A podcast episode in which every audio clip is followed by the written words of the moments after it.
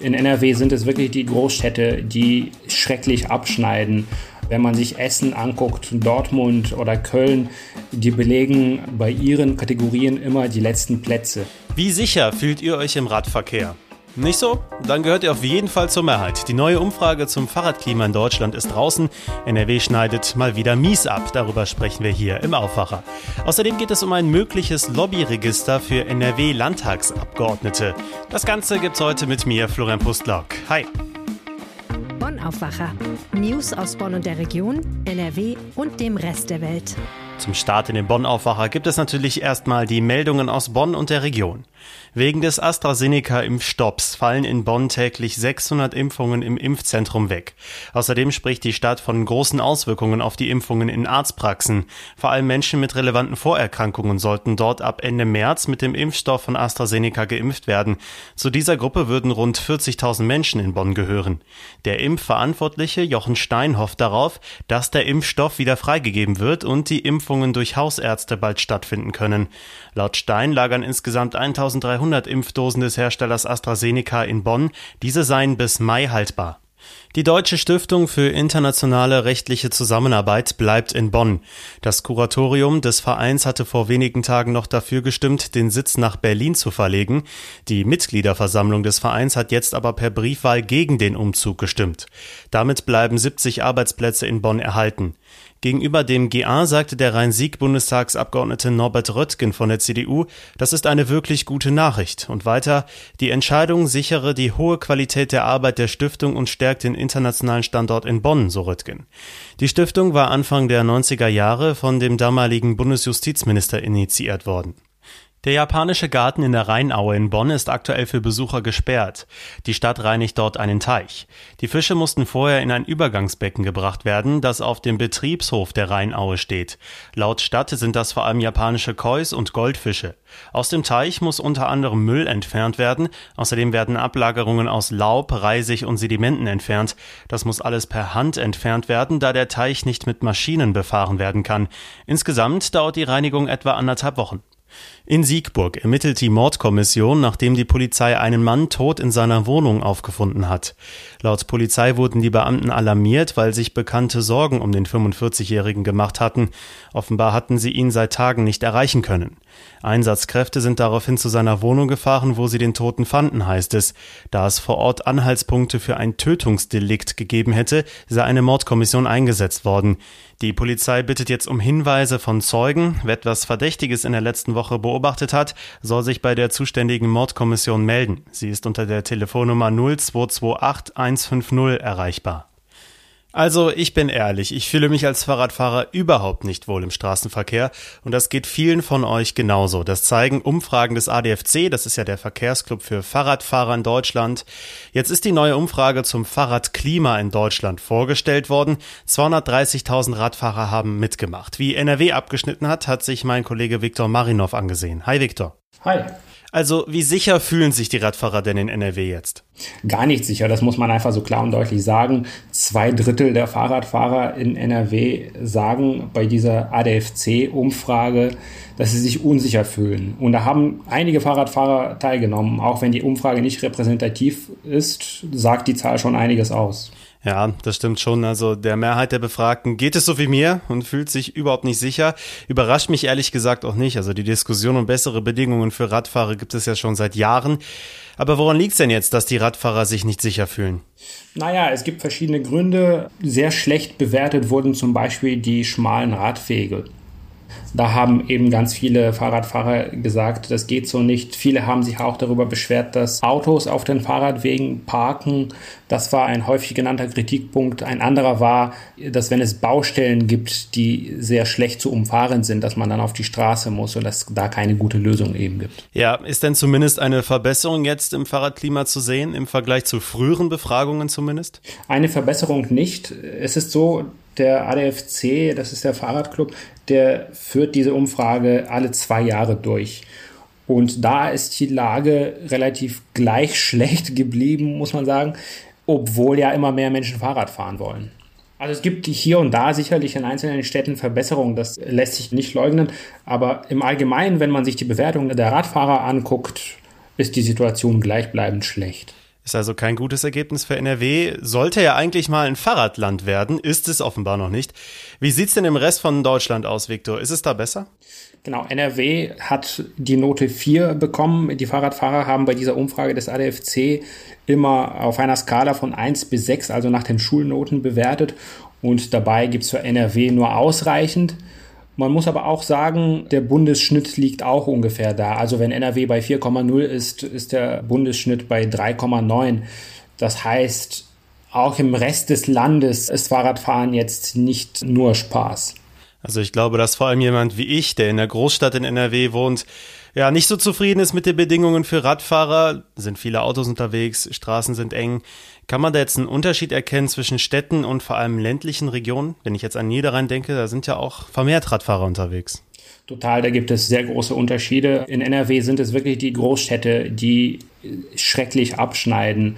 Also wenn man sich Essen anguckt, Dortmund oder Köln, die belegen bei ihren Kategorien immer die letzten Plätze. Düsseldorf als Metropole, als einzige Metropole in NRW, muss man sagen, schneidet ein bisschen besser ab und ist auf Platz 8 von 14. Allerdings muss man sagen, ist da auch die gute Bewertung für den Pop-up-Radweg eingeflossen, der ja inzwischen wieder abgeschafft wurde. Du hast ja jetzt gesagt, in Ihren Kategorien, wonach wurden die Städte denn bei der Befragung geordnet vom ADFC? Genau, es gibt insgesamt sechs Ortsgrößenklassen, so nennt das der ADFC. Das heißt, es ist einfach nach Einwohnerzahl aufgesplittet. Also es gibt eine Kategorie für 200.000 bis 500.000 Einwohner, es gibt eine Kategorie für über 500.000 und es gibt auch mehrere für die kleineren Städte sozusagen. Gibt es denn noch irgendwas Positives für Radfahrer in NRW? Also zumindest eine Stadt wie Münster, die ja fürs Fahrradfahren wirklich bekannt ist, sollte doch besser abschneiden, könnte man meinen. Ist das so? Das ist tatsächlich so. Münster war lange Zeit auch nach der Umfrage des ADFC die fahrradfreundlichste Stadt Deutschlands. Das war sie vor zwei Jahren nicht mehr und das ist sie bei dieser Umfrage auch nicht mehr. Sie landet aber auf Platz zwei. Spitzenreiter ist Karlsruhe. Das geht alles jetzt um die Größenklasse bis 500.000 Einwohner. Ja, das NRW-Verkehrsministerium plant ja momentan ein Fahrradgesetz für NRW. Haben wir auch schon mal im Aufwacher gesprochen, am 3. März. Könnt ihr euch gerne nochmal nachhören. Das Gesetz zielt ja darauf ab, den Radverkehr bei uns deutlich zu steigern und geht da um 25 Prozent am Gesamtverkehr. Wird mit dem Fahrradgesetz denn auch genau die Punkte verändert werden, die jetzt in der Befragung kritisiert wurden? Also das Fahrradgesetz des Ministeriums, da muss man auch sagen, da liegt nur ein Entwurf vor und den kritisiert der ADFC. Einige Sachen, die der ADFC früher bemängelt hat, sind da eingeflossen in das Gesetz, andere aber nicht. Es ist zum Beispiel so, dass der ADFC will, dass der Fahrradverkehr 25 Prozent des Gesamtverkehrs ausmacht und zwar bis 2025. Und diese Zahl 25 Prozent des Gesamtverkehrs, die ist auch im Gesetzesentwurf drin des Verkehrsministeriums. Es gibt aber keine Deadline dafür, also kein finales Datum. Und da sagt der ADFC, das ist nicht genug, wenn man da keine klaren Vorgaben und Ziele sich setzt, da kommen wir nicht schnell genug voran. Also fassen wir nochmal kurz zusammen. Radfahrer gehen mit dem Radverkehr in NRW die Schulnote 4, ja, und daran hat sich in den letzten Jahren auch nicht wirklich was verändert. Wie ist denn deine Einschätzung, Viktor? Wie viel bringt denn diese Befragung des ADFC überhaupt? Es kommt ja drauf an. Die Umfrage des ADFC ist natürlich ja kein Gesetz und der ADFC kann ja nur Maßnahmen äh, vorschlagen, aber das ist schon eine sehr gute Anleitung, die rauskommt für einzelne Kommunen, für einzelne Städte, weil der ADFC sehr kleinteilig fragt. Es ist ja nicht nur die Frage, wie sicher fühlen Sie sich, es gibt die Frage, wie schnell gelangt man ins Stadtzentrum, wo gibt es Hindernisse und so weiter und so fort. Da kann eine Kommune also genau auf die Antwort für sich selbst schauen der Fahrradfahrer und dann einschätzen, wo sind Schritte notwendig und wo müssen wir unsere Prioritäten setzen. So gesehen bringt das schon was. Ja, dann sind wir mal gespannt, was davon tatsächlich umgesetzt wird. Vielen Dank, Viktor, für deine Infos hier im Aufwacher. Danke dir.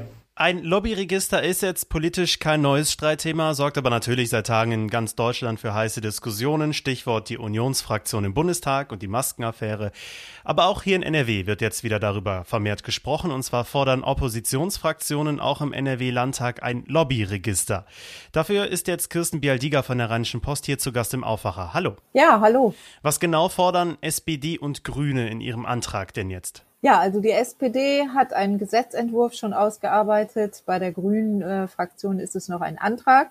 Und sie wollen aber beide so ziemlich das Gleiche. Also sie wollen vor allem für mehr Transparenz sorgen bei Einkünften von Abgeordneten. Und wie du schon gesagt hast, da gab es ja in letzter Zeit viele, viele negative Schlagzeilen, weil Unionsabgeordnete Maskendeals vermittelt haben und dafür hohe Summen kassiert haben. Das ist ein ganzes Bündel verschiedener Vorschläge, wie man das in Zukunft ändern kann. Einer davon ist dieses Lobbyregister. Und dieses Lobbyregister bedeutet eigentlich nur, dass sich jeder, der als Lobbyist im Landtag tätig ist, auch registrieren lassen muss. Es gibt dazu dann noch, und das wird manchmal äh, vermischt, den legislativen und den Lobbyfußabdruck. Das heißt, äh, und ist auch ganz interessant, dass man wirklich transparent machen will, an welcher Stelle und wie oft und bei wem Lobbyisten für ihre Interessen in einem Gesetzgebungsprozess geworben haben. Also in dem Fall nehmen wir mal das Beispiel, dass auch die Grünen heute äh, bemüht haben, Jagdgesetz, das wurde neu gefasst. Und dann könnte man genau nachverfolgen und nachlesen, an welcher Stelle der Deutsche Jagdverband, an welcher Stelle die Naturschützer Einfluss genommen haben, um das Gesetz in ja, ja, so zu drehen oder so auszugestalten, dass es ihren Interessen am besten entspricht. Hm. Es ist natürlich so oft die Frage, SPD und Grüne gehören zur Opposition, haben also keine Mehrheit. Wie stehen denn die Chancen für die beiden Fraktionen? Ja, da haben die jetzt natürlich einen ganz guten Zeitpunkt gewählt. Das wissen sie ja auch selber und äh, das ist auch kein Zufall. Denn diese Maskenaffäre hat den Druck auf die Union ja sehr erhöht und die Argumentation dagegen fällt jetzt dann der CDU auch im Landtag sicher schwerer als vor der Maskenaffäre. Ja, auch der moralische Druck ist größer. Das Ganze ist eine Bundesangelegenheit, also Nordrhein-Westfalen müsste dazu dann eine Bundesratsinitiative starten, zumindest was einige Punkte eines solchen Gesetzes angeht, denn es wird auch die Strafbarkeit gefordert. Das müsste dann in einem Bundesgesetz geregelt werden. Wie gesagt, also das, das ist im Moment nicht abzustreiten, dass die Chancen dafür vielleicht besser stehen als sonst schon mal. Mhm. Um jetzt auch mal die Gegenargumente zu verstehen, was spricht denn gegen so ein Lobbyregister? Also jetzt rein, was die politische Arbeit zum Beispiel angeht. Diese Transparenz bedeutet ja auch, dass beispielsweise Abgeordnete, egal ob im Bund oder im Land, ihre Einkünfte offenlegen müssen. Jede Neben Tätigkeit würde sozusagen dann vielleicht den Verdacht sofort hervorrufen, da wird jemand beeinflusst. Nun ist es aber ja so, dass Abgeordnete häufig auch noch aus Berufstätigkeit, also viele sind selbstständig, es gibt viele Juristen, die einer Rechtsanwaltskanzlei angehören oder vielleicht sogar selber eine Rechtsanwaltskanzlei gegründet haben und die dann auch das eine oder andere Mandat neben ihrer Abgeordnetentätigkeit weiterführen. Das ist auch so gewollt, denn es kann ja auch sein, dass nach fünf Jahren ein solcher Abgeordneter nicht wiedergewählt wird und er würde dann vor seinem äh, beruflichen und äh, privaten Ruin stehen. Außerdem ist es ja auch so, wenn Abgeordnete nicht nur auf das Geld, auf ihre Diät angewiesen sind, dass sie auch ein bisschen unabhängiger sind und eben auch dann vielleicht bestimmten Einflüssen nicht so ausgesetzt sind wie ohne diese Einkünfte. Und da sagen eben viele, dass das ein bisschen übers Ziel hinausschießt, wenn äh, man nun jede Nebentätigkeit gleich ja so in eine in eine kritische Ecke stellt und den Eindruck dadurch erweckt, dass das sei nicht in Ordnung. Hm. Ich habe so ein bisschen das Gefühl, dass die Diskussionen rund um die Maskenaffäre von Unionsabgeordneten NRW ein wenig umgeht. Also klar, CDU-Chef Laschet hat klar Stellung bezogen, auch bundesweit. Aber wie sehr beschäftigt das jetzt auch die Landespolitik insgesamt? Ja, auch wir hatten ja, das, das ist jetzt nicht äh, vergleichbar, weil bisher nicht bekannt ist, dass irgendjemand die Hand aufgemacht hat. Aber rund um das Thema Vermittlung von Aufträgen an Firmen hatten wir ja auch das eine oder andere Thema, Stichwort Van Laak. Wie gesagt, das ist sicher überhaupt nicht vergleichbar mit dem, was da im Bund passiert ist. Aber es zeigt auf der anderen Seite, dass man eben sehr, sehr vorsichtig sein muss bei diesen Dingen und sehr genau schauen muss, wie man sich auch, sei die Notlage noch so groß, als Abgeordneter oder als Regierungsmitglied da stark macht für einzelne Firmen. Vielen Dank, Kirsten Bialdiger. Gerne. Diese Meldungen könnt ihr heute auch noch verfolgen.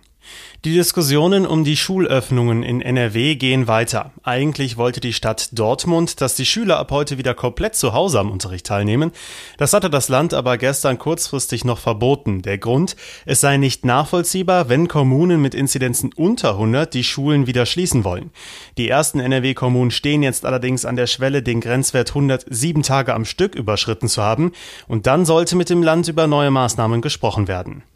NRW-Gesundheitsminister Laumann wird sich heute außerdem im Gesundheitsausschuss des Landtags nochmal zur aktuellen Corona-Lage äußern. Der Lkw-Brand auf der A40 unter einer Bahnbrücke bei Mülheim hat den Verkehr im Ruhrgebiet massiv beeinträchtigt. Die Deutsche Bahn will heute darüber informieren, wie die Reparaturarbeiten aktuell laufen und wie Planungen und mögliche Streckensperrungen so aussehen könnten. Am Landgericht Mönchengladbach läuft derzeit ein Prozess um illegale Dopingmittel für Bodybuilder. Hier könnte es heute die ersten Geständnisse der Angeklagten geben, zumindest haben das die Verteidiger vorab angekündigt. Das Wetter bleibt ein großes Durcheinander im März. Auch heute kommt stellenweise die Sonne durch. Es bleibt ansonsten bewölkt und vereinzelt kann es regnen oder in höheren Lagen sogar etwas schneien. Es bleibt auch kühl und windig bei 4 bis 7 Grad. Nachts könnte es ab jetzt auch wieder Frost geben. In den nächsten Tagen wird es sogar noch ein bisschen kühler. Das war der Aufwacher für Mittwoch, den 17. März. Sagt uns gerne Bescheid, wie ihr die Folge fandet, wie ihr den Aufwacher insgesamt findet. Immer gerne per Mail an aufwacher.rp-online.de. Ich bin Florian Pustlock. Ich wünsche euch jetzt einen schönen Tag. Ciao. Mehr Nachrichten aus Bonn und der Region gibt's jederzeit beim Generalanzeiger. Schaut vorbei auf ga.de.